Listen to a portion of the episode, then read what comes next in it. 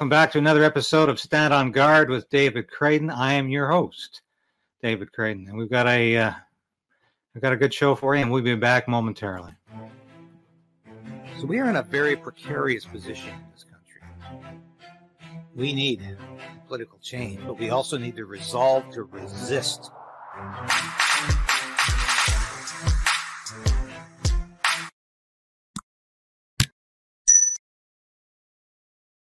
Yeah, back coming at you. We got a lot of material to discuss today. It's been a, it's a it's a busy week, even though the House of Commons isn't sitting. And if you're not aware of this, and I'm sure most of you are, the news cycle in Canada, at least for federal politics, is dictated by question period, even though it's not really questions and it's not really answers, and it's really just rank theater at times that is all. Almost pointless, but nonetheless, it dictates how the news cycle goes. And when the House of Commons is not sitting and there's no question period, uh, people tend to think, well, there's no news happening, but that's not true. And Justin Trudeau has been up to absolutely no good here in the last, the last week. As usual, he was overseas. So, you know, we're going to be discussing that. That's our first topic today. NATO. Will it implode or will it explode? Now, what do I mean by that? Well, either it's going to implode because there's a strain on the organization now because the United States is giving cluster bombs to Ukraine. And a lot of the member states don't agree with that, including Canada, because Canada has banned cluster bombs. So what else could they do except that we disagree with this? Uh, United Kingdom, Germany, not very happy with this either. So there do seem to be some rifts in the organization. And there seems to be some rifts over whether Ukraine should be a member. Now, Ukraine should never be a member of NATO. It has no business being a member of NATO. And this should be clear as crystal to anybody who understands geopolitics. Ukraine is in a very unenviable position in terms of its geography. It is nestled, you know, between inside of Russia, basically, and it used to be a part of the Soviet Union. And throughout the ages, parts of Ukraine have gone back and forth in terms of who dominates that land. Largely, it's been Russia. And Russia began asserting its, its dominion over that area by taking Crimea back. And there are definitely eastern territories in Ukraine that would support re-entry into the Commonwealth of Independent States or Russia. And, this, and that would that would be no doubt. Now, this war did not start in, on any, any legal basis, but that doesn't change the fact that the war needs to end because it's killing a lot of people. I just want to, let's have a look at some of these articles here. You know, this... Uh, NATO is is definitely divided on the cluster bombs and on whether or not Ukraine should be a member. The United States is not pushing membership for Ukraine because it knows it's upping the ante with war with Russia. There are members of the Biden administration who want to do that, apparently. But, you know, you can see the chaos. I'll, I'll, I'll, I'll expand this story here.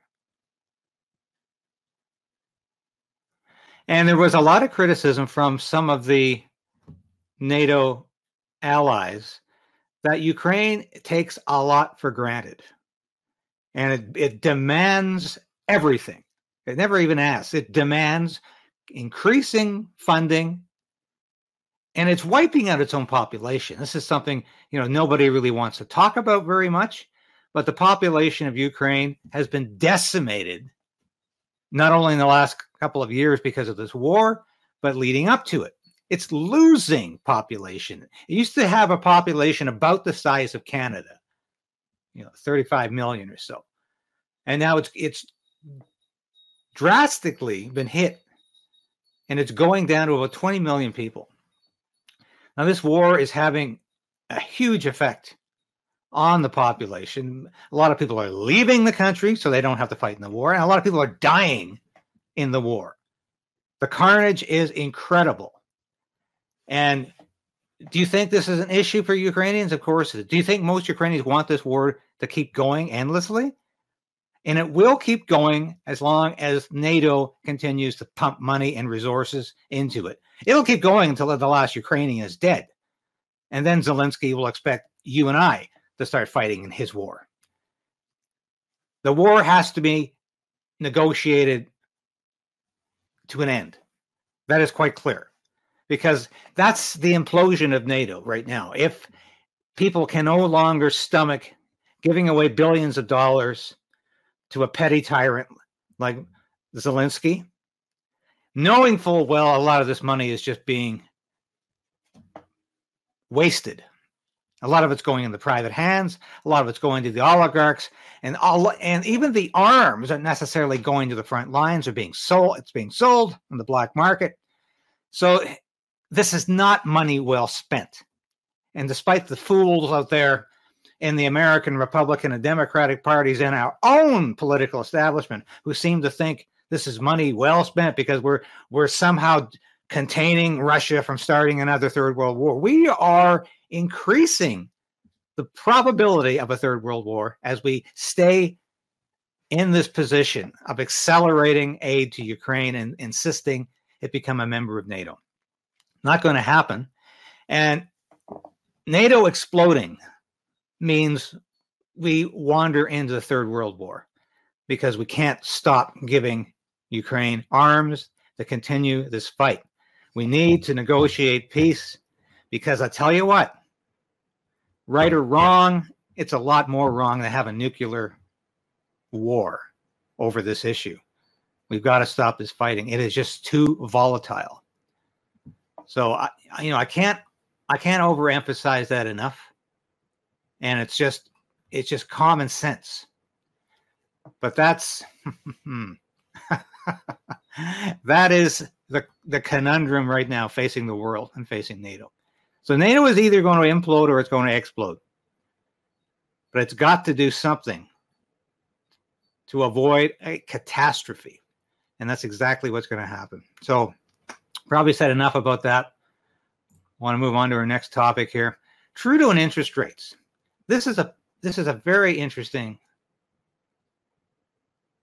interview because, of course, Trudeau's Trudeau's overseas, hoping he doesn't have to talk about domestic issues, right? No, he, he's hoping that the domestic issues are just not not going to be on anybody's plate. But that's exactly what happens, because, you know, reporters are going to ask, what is going on with the interest rates? And let's listen to what Trudeau says. To start defaulting on mortgages and other debts. Look, this is not the news that any Canadian wanted to receive this morning. Um, this is also a challenge that uh, I've had conversations with uh, fellow leaders from here in Europe and around the world on. The cost of living is... Don't you hate the fact that Trudeau always talks about challenges? You know, because there's a positive connotation to a challenge. You know, it's something you relish taking on. You, t- you relish a challenge. But this is not a challenge. This is called economic disaster. And it's not a challenge. It's like calling the Great Depression a challenge for people. It wasn't a challenge. It was catastrophic. It was not anything you'd ever want to go through, because at the other end was disaster. And it, to say that interest rates were just a challenge for Canadians is to just minimize it by a man who has no clue what the average Canadian really is going through. A real challenge everywhere around the world, uh, with record high inflation, with uh, interest rates continuing to go up. Um, people around the world are facing significant challenges. That's why in Canada uh, we've stepped up with targeted support for people who most need it at this moment. So last week we delivered the uh, grocery rebate to eleven million Canadians, uh, Canadians in provinces yeah, where that's going to really make the, a difference. Uh, federal pricing backstop applies will be receiving their climate check. Uh, this week, a climate check. And next week, the Canada Child Benefit is going to be increasing uh, with the cost increases in the cost of living. Uh, on top of the housing benefit and other benefits we're delivering, we are very much focused on supporting Canadians, even as we create great jobs and grow the economy. We will continue to be there for Canadians through these difficult times uh, as we create a brighter future for everyone. Now, do you buy that for a minute? Do you think Justin Trudeau is creating a brighter future for everybody, all Canadians? And clearly, we've come to the point where most people will never be able to afford to buy a house. And the interest rates are going up every week. And Justin Trudeau is oblivious to this. He's clueless because he thinks a grocery rebate once, a one-time grocery rebate check is going to make all the difference. Or this climate check after he takes away all that money in the carbon tax and he gives back some of it to some people. But it's not helping anybody. And, and, and this is this is why this is This is absolute balderdash. You know, this is this is absolute nonsense. And uh, thank God we have premiers like Danielle Smith who are standing up to Justin Trudeau.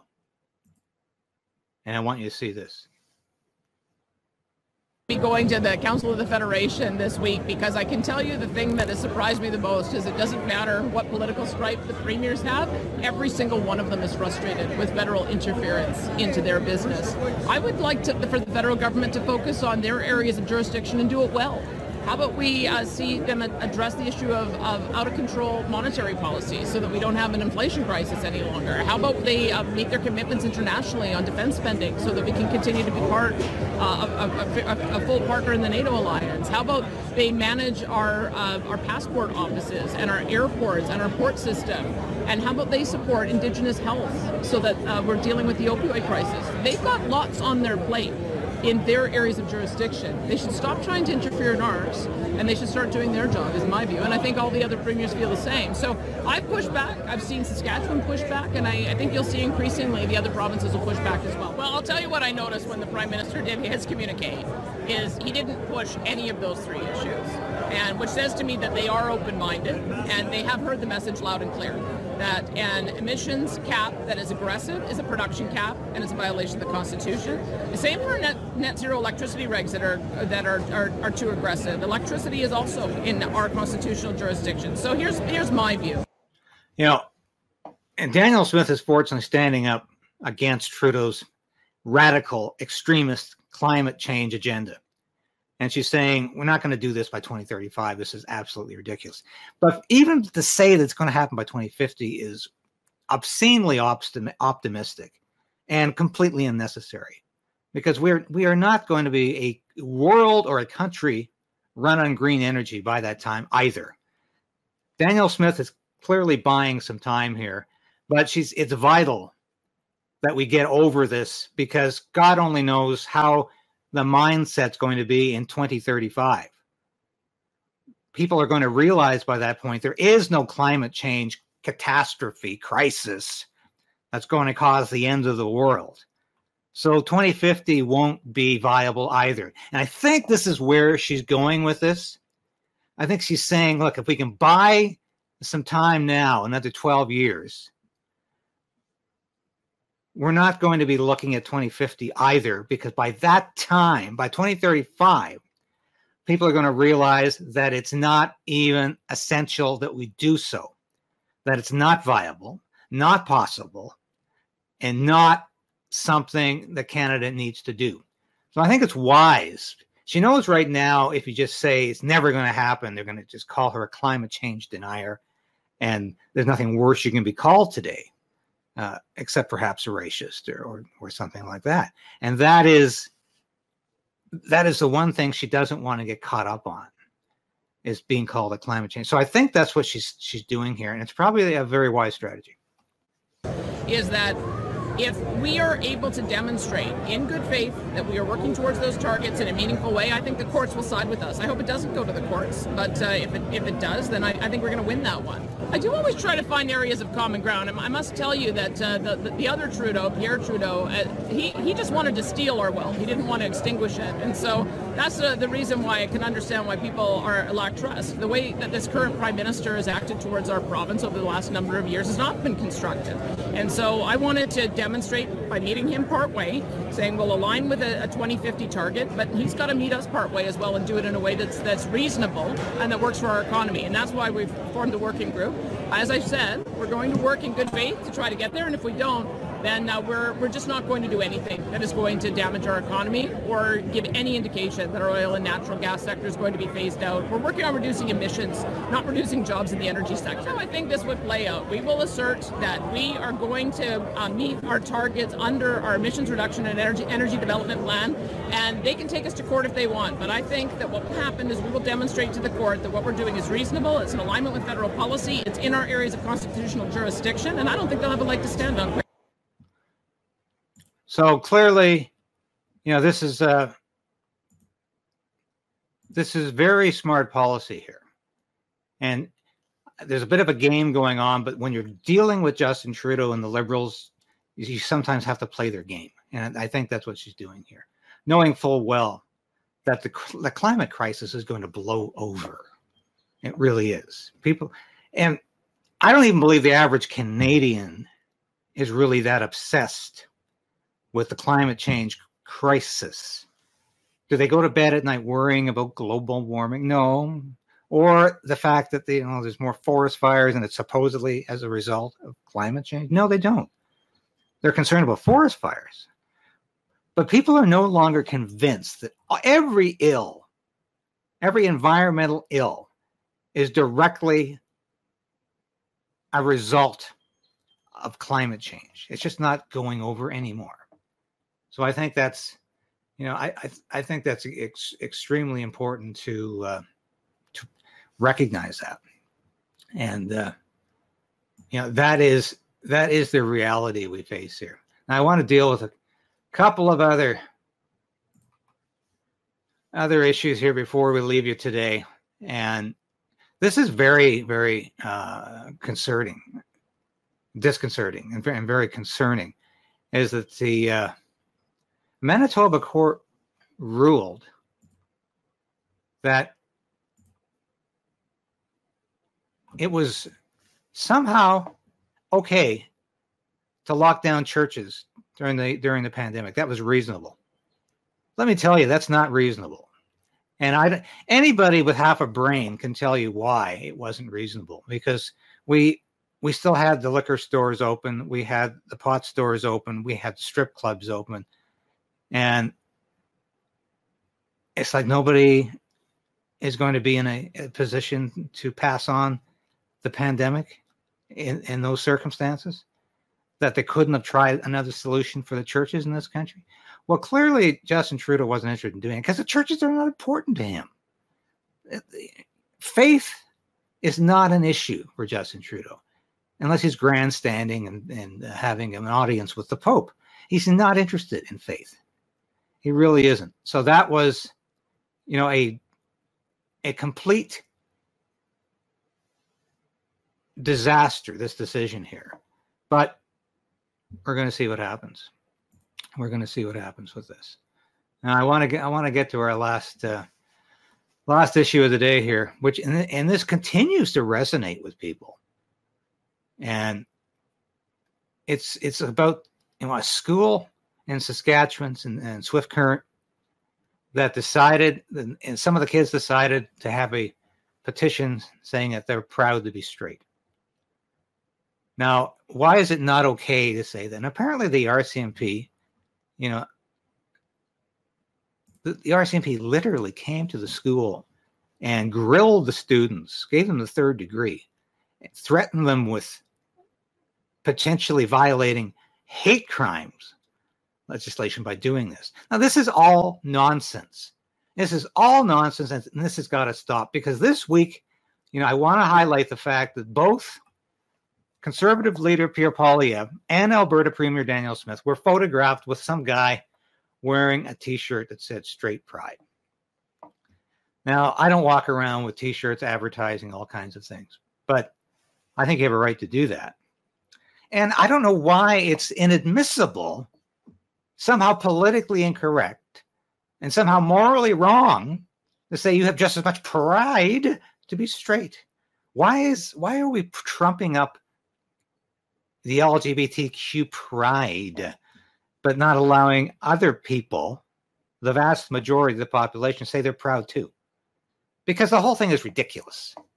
Because the whole gay pride month or season is a complete assault on everybody. It's it's an ideology being forced upon us. And the politicians of all parties in this country, with the exception of the People's Party of Canada, which has no representation in the House of Commons, is the only party to say this is nonsense. We should treat all Canadians as equal under the law. We stop segmenting the popula- population. Stop dividing us. Stop using identity politics to play one group against the other so the Liberals come out ahead. We can all be proud to be Canadian. Let's leave it at that. Stop flying divisive flags that are just really showing hatred for people who disagree with you. And this really, you know, should have, this should have been where this, this story went. And I'm very disappointed in Poilievre and Danielle Smith didn't have the guts to say, look, there's nothing wrong with this individual being proud to be straight. And I don't have a problem with that, because I think all Canadians are equal under the law. And I think that should be the issue. And stop running. Stop running and hiding. Because, you know, that's exactly what they are doing here. Now we're getting to the end of the broadcast. And I want to say, support independent journalism. This station has now been monetized. I'm going to be doing more, not less, coverage. And even though, you know, we're in the midst of the summer, there's always something exciting happening. And we need to continue to report that. So I know it's a it's a pain, but please ring that bell, subscribe to the station. It means a lot to a small station like this. It means a lot because we need to build those numbers, and we need to indicate that you think this is important. You think this is information you need to know. We deal with a lot of different issues. I'm always going to be frank and as courageous as I can be in addressing these issues, because politicians in this day and age are largely craven cowards. I know it's a bit of, I, I, but they are. They are afraid to say anything that is going to offend anybody except those who don't complain. And it's people like you who don't complain enough. They can trot on, they can tread on your rights. They can tell you that your opinions don't matter. And you'll probably take it. But it's time to fight back. It's time to re- resolve to resist. And that's what we need to do in this country. And that's what we're going to continue to do in this station. So I want to thank you for listening today. Thank you for watching today. I think we've got the information here that people who watch the nightly news aren't necessarily getting. And that's the point. And that's my goal, is to give you that information. So for Krayden's Right, from Stand on Guard, I'm David Krayden, and I'm just happy to be able to talk to you again this week, and I'll be back again soon with more information. Thanks for watching.